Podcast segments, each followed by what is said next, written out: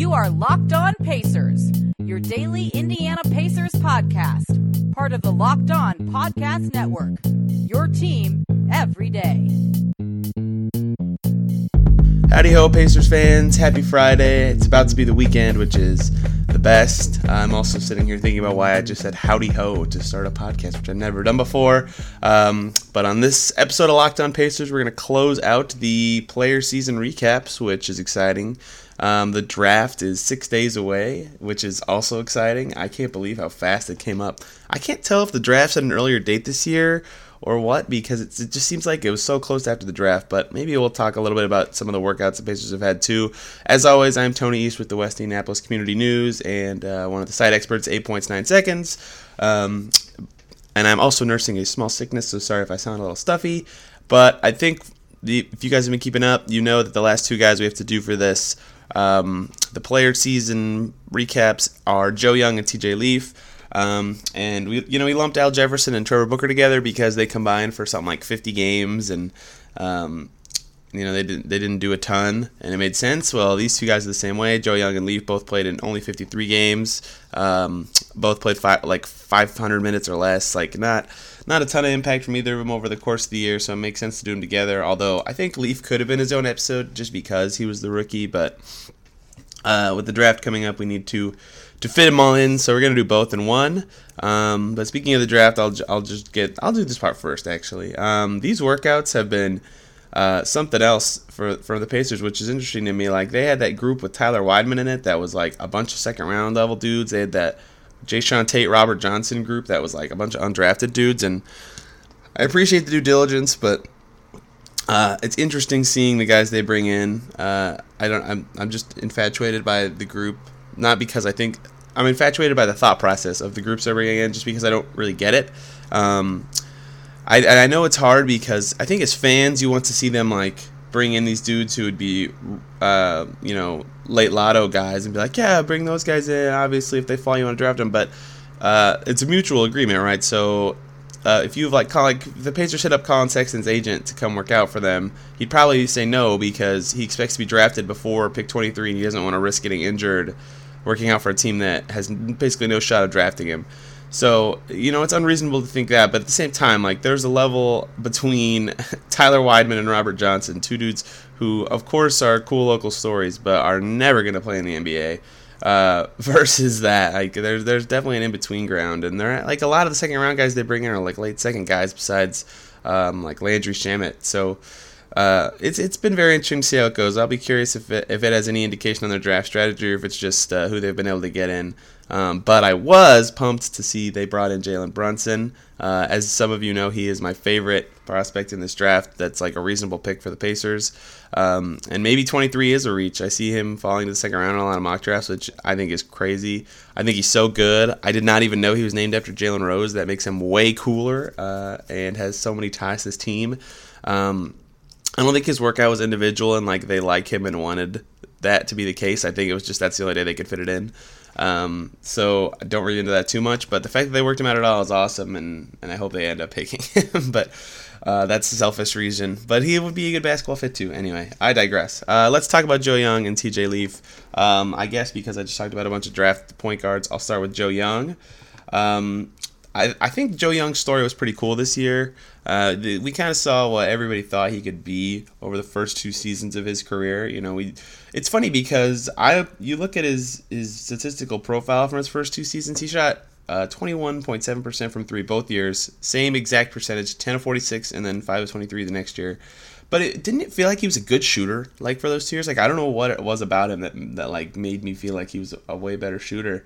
Um, and then this year finally happened, so I guess we were all right in assuming that. But it, he shot 38% this year, which I think that might have been the reason that it all it all came to get came together for him uh, was because he got that outside shot. He's okay creating off the dribble, which is good. He's kind of quicker and his low center of gravity. It's not that he's like even like super short. He's 6'2". He's he's actually like the tallest point guard they've they've had in the rotation.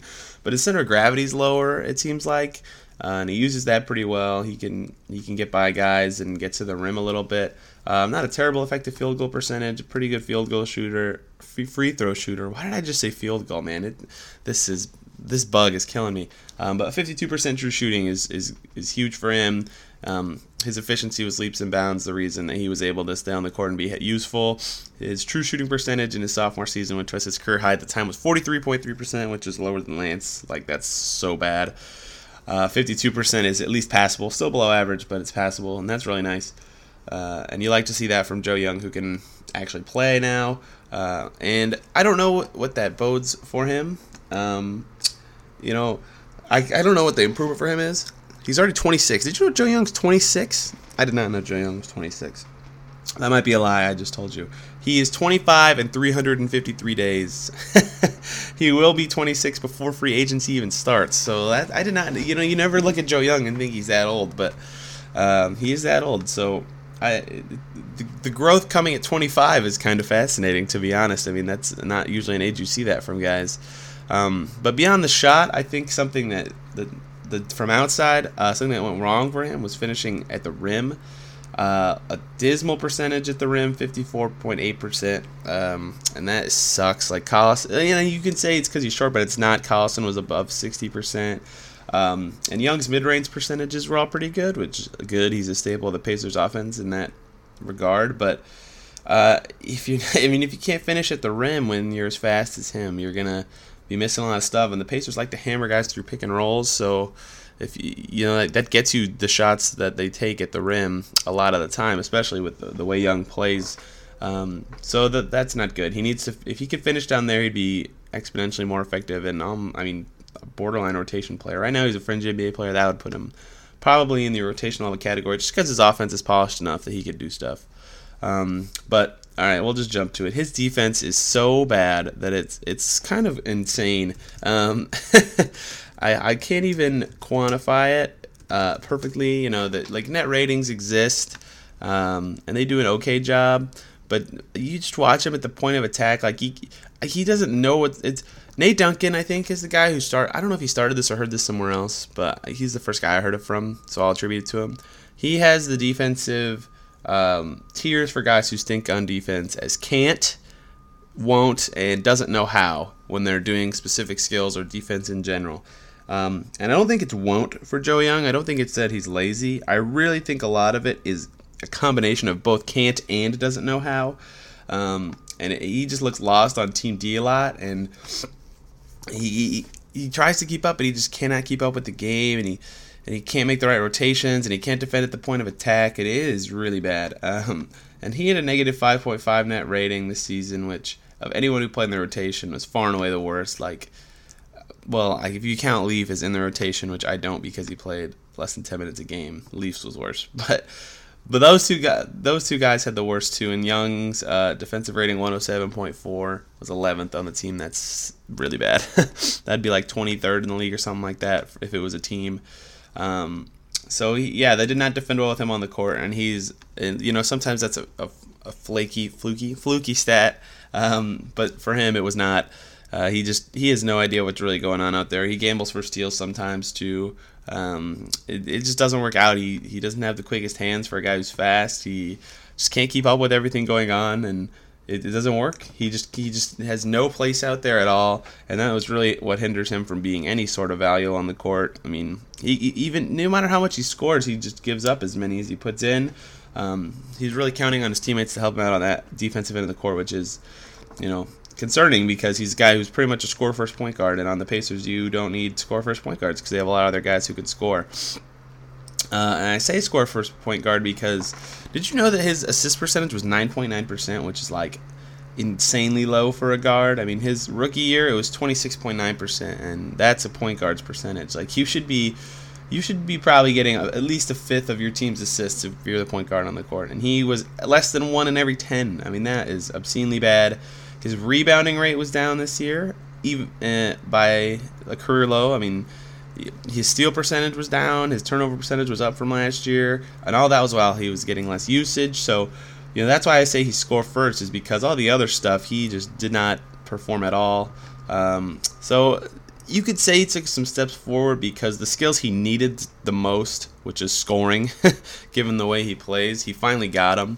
Um, so those are monumental steps for him. Actually, I'm underselling that. That's huge. Like now he has a, at least a chance to like be in the NBA for a couple more seasons um, because he's proven that he can stay on the court for 500 minutes and not just be horrible.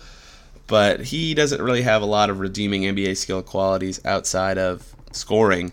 And I'm writing about a guy that I would like to replace him as the fifth guard on the team because it's someone who, you know, is not great on D. Um, in fact, most would call him bad, but I would say he's better than Joe Young on D by a lot, um, which isn't hard. And he is way better on offense. So I personally think, mostly because of the timing of his guarantee date being July 1st, that Joe Young is gone. Um, if his guarantee date was later, like August 1st, he might have a chance. He could he could stick around and see how the Pacers handle the whole market and decide from there. But uh, or the team could decide from there, which could help them.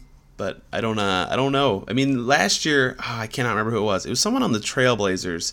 They pushed back their guarantee date, and then they ended up making the team. Um, so it worked out for them. It kept them on an NBA roster for long enough for the team to get the intel to keep the guy. So I actually think Joe Young might try to push back his guarantee date. That might make some sense um, for both him. Oh well, he has an option, doesn't he? Never mind. I don't even think that's legal. Just disregard everything I just said. It's actually not legal to push back an option date. It's only legal to push back a guarantee date.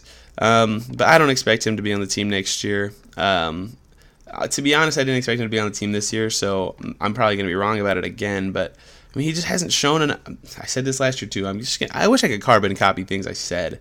Um, he just doesn't have enough skills to be worth keeping around at 26. He's not his last name is Young, so this sounds dumb, but he's not young anymore. Like he is entering his prime of the NBA, and he just averaged 3.9 points per game. Like this guy is a fringe NBA player. You can do better with the exact same amount of money you'd pay him uh, to have a fifth guard, and there's just no reason to keep him anymore. There's there's just not a reason, and I'm happy he played well this year. He that start he had when Collison was hurt, he did really well.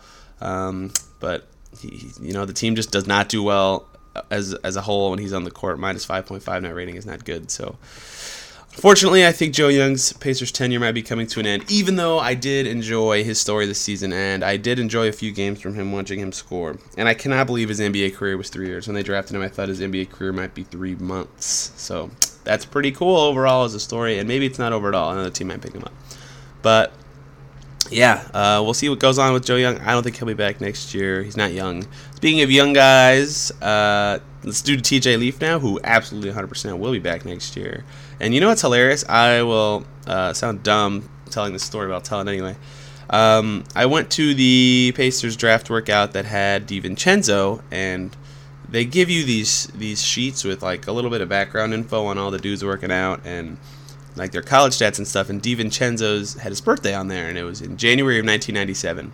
That's not like crazy young for a prospect. Like he's 21, and Trisha Whitaker was there from, with Wish TV and stuff. And I look at it and I go, "Oh my gosh, 1997!" I like freaked out because for some reason that just seemed so young. And she also was like, "Oh my gosh, 1997! Like we're so old. This is the first time I felt old as a journalist." And then I didn't even think about it that like T.J. Leaf was born in '97 and like E.K. was born in I think in '99, '98. Like I, I don't know why that. Uh, Donte DiVincenzo's birthday just jumped off the page at me so much like that. That should not have been the case at all. I've seen younger dudes literally already on the Pacers, which is funny. Um, yeah, Ek was born in October 22nd, 1998. That is insane just thinking about it. I wonder, no, I think next year will be the first year there's a player in the NBA born in 2000, not this year. But either anyway, Leaf is still pretty young. He just turned 21. Um, I want to say the day after the lost, the buzzer beating loss to the Cavs. Um, irrelevant. He gets to play in the, the game he gets to play in. I think is the one actually that he turned 21 right after. Anyway, um, early in the year he was in the rotation. He oh let's just let's go all the way back to the draft. Um, I didn't like him when I scouted him last summer, so I was kind of upset with the pick, for being honest. Um, and then, you know, in the summer I thought, okay, maybe you know this stretchy four guy could be something. He'll clearly be the backup. I mean, given the roster constraints, so I guess I'll give him a chance to be a scorer. They need that kind of punch. Um, and then he was in the rotation early in the year, and like, okay, like rookie pass ability, like you, you, don't really have to do anything but shoot just because of the way this works. Um, but he couldn't do anything. I feel mean saying that.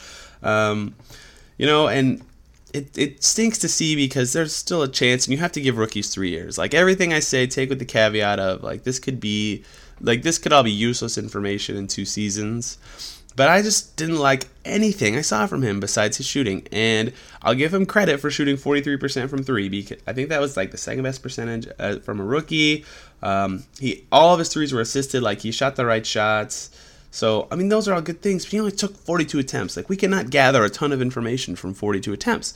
Like, like you saw from Joe Young, he went, what, 10 of 46 one year, and then this year's 38% shooter. Like, it, that's not enough to make any brand, it shouldn't be enough to make any branching statements about a guy's shooting.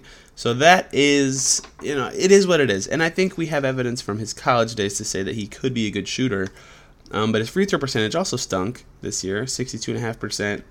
Um, and that's usually a hallmark of a good shooter is good free throw shooting. So that is is a little concerning for him going forward because that's his skill. Like if he can't do that, I don't know what the heck his, NBA fit is at all. Like that could that, that could end up being one of the worst picks ever. Um, but he did finish at the rim really well, or pretty well, and that is good. You know, 61.2% of the basket is good for uh, the way he played. He didn't get to the rim a ton, but when he did, he was okay. You know, and that that's good. Um, I mean, if you're going to be a stretch four who can finish at the rim, if you if, if other skills come around for him, he has a place. It's just I don't know if that stretch four part will actually be a thing, based on what I just said. Um, little side note, I think we and Adam have said this on the show before, but it's worth reiterating. It cracks me up that Kevin Pritchard is like, "Oh, we need a stretch four next year, like to to fill around these guys," and they have TJ Leaf. Like they have no faith in this dude already, um, which is super sad. It, it, and it, so I don't know. He could be something, but let's go back. Um, he just like didn't show anything else either, which is bad. Um, in, getting injured in summer league sucks, but like uh, he didn't do- he like did pretty well, but he didn't like dominate in Orlando, which was not good. Um, and then when he actually played, like his rebound rate was okay, ten percent, like is fine, but I think how it usually goes is, is the the five and the four get like forty percent or fifty percent of the rebounds for a team. Um, divide that over two teams, and you're splitting 25%. So he's a little bit nah as a rebounder. I mean, he was fine. I, I can't grill him for his rookie rebounding.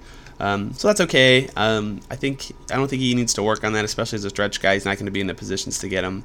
Um, but on D, the reason he's not getting rebounds is because he's getting cooked. so they or the other team just puts him in an action every time and keeps him away from the rim. So maybe that, that was mean. I don't. I mean that was wrong of me. He's a better rebounder than I just said. He's okay. He's got the anticipation skills. He's just out of position a lot, both because he's a rookie and because of the way he plays. So I guess he's an okay rebounder. I will. I will walk back that sentence I literally just said.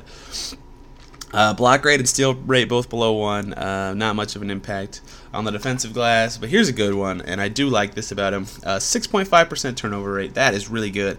Um, and I feel like he does dribble pretty well. I feel like he dribbles po- like positively in that he knows what he wants to do as soon as he gets it, and he, and he dribbles that way, and he doesn't lose it very. Like I think most of his turnovers anyway were either bad passes or I remember he had a hilarious travel against the Bucks. I don't know why I remember that play so vividly, um, but yeah, doesn't turn it over very much, which is good.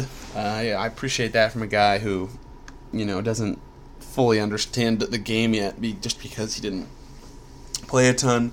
Um, but it really all comes down to his defense too, like Joe Young, because if Leaf's a good defender, if Leaf is a below average defender, like he is right now one of the worst ten defenders in the NBA, levels of bad.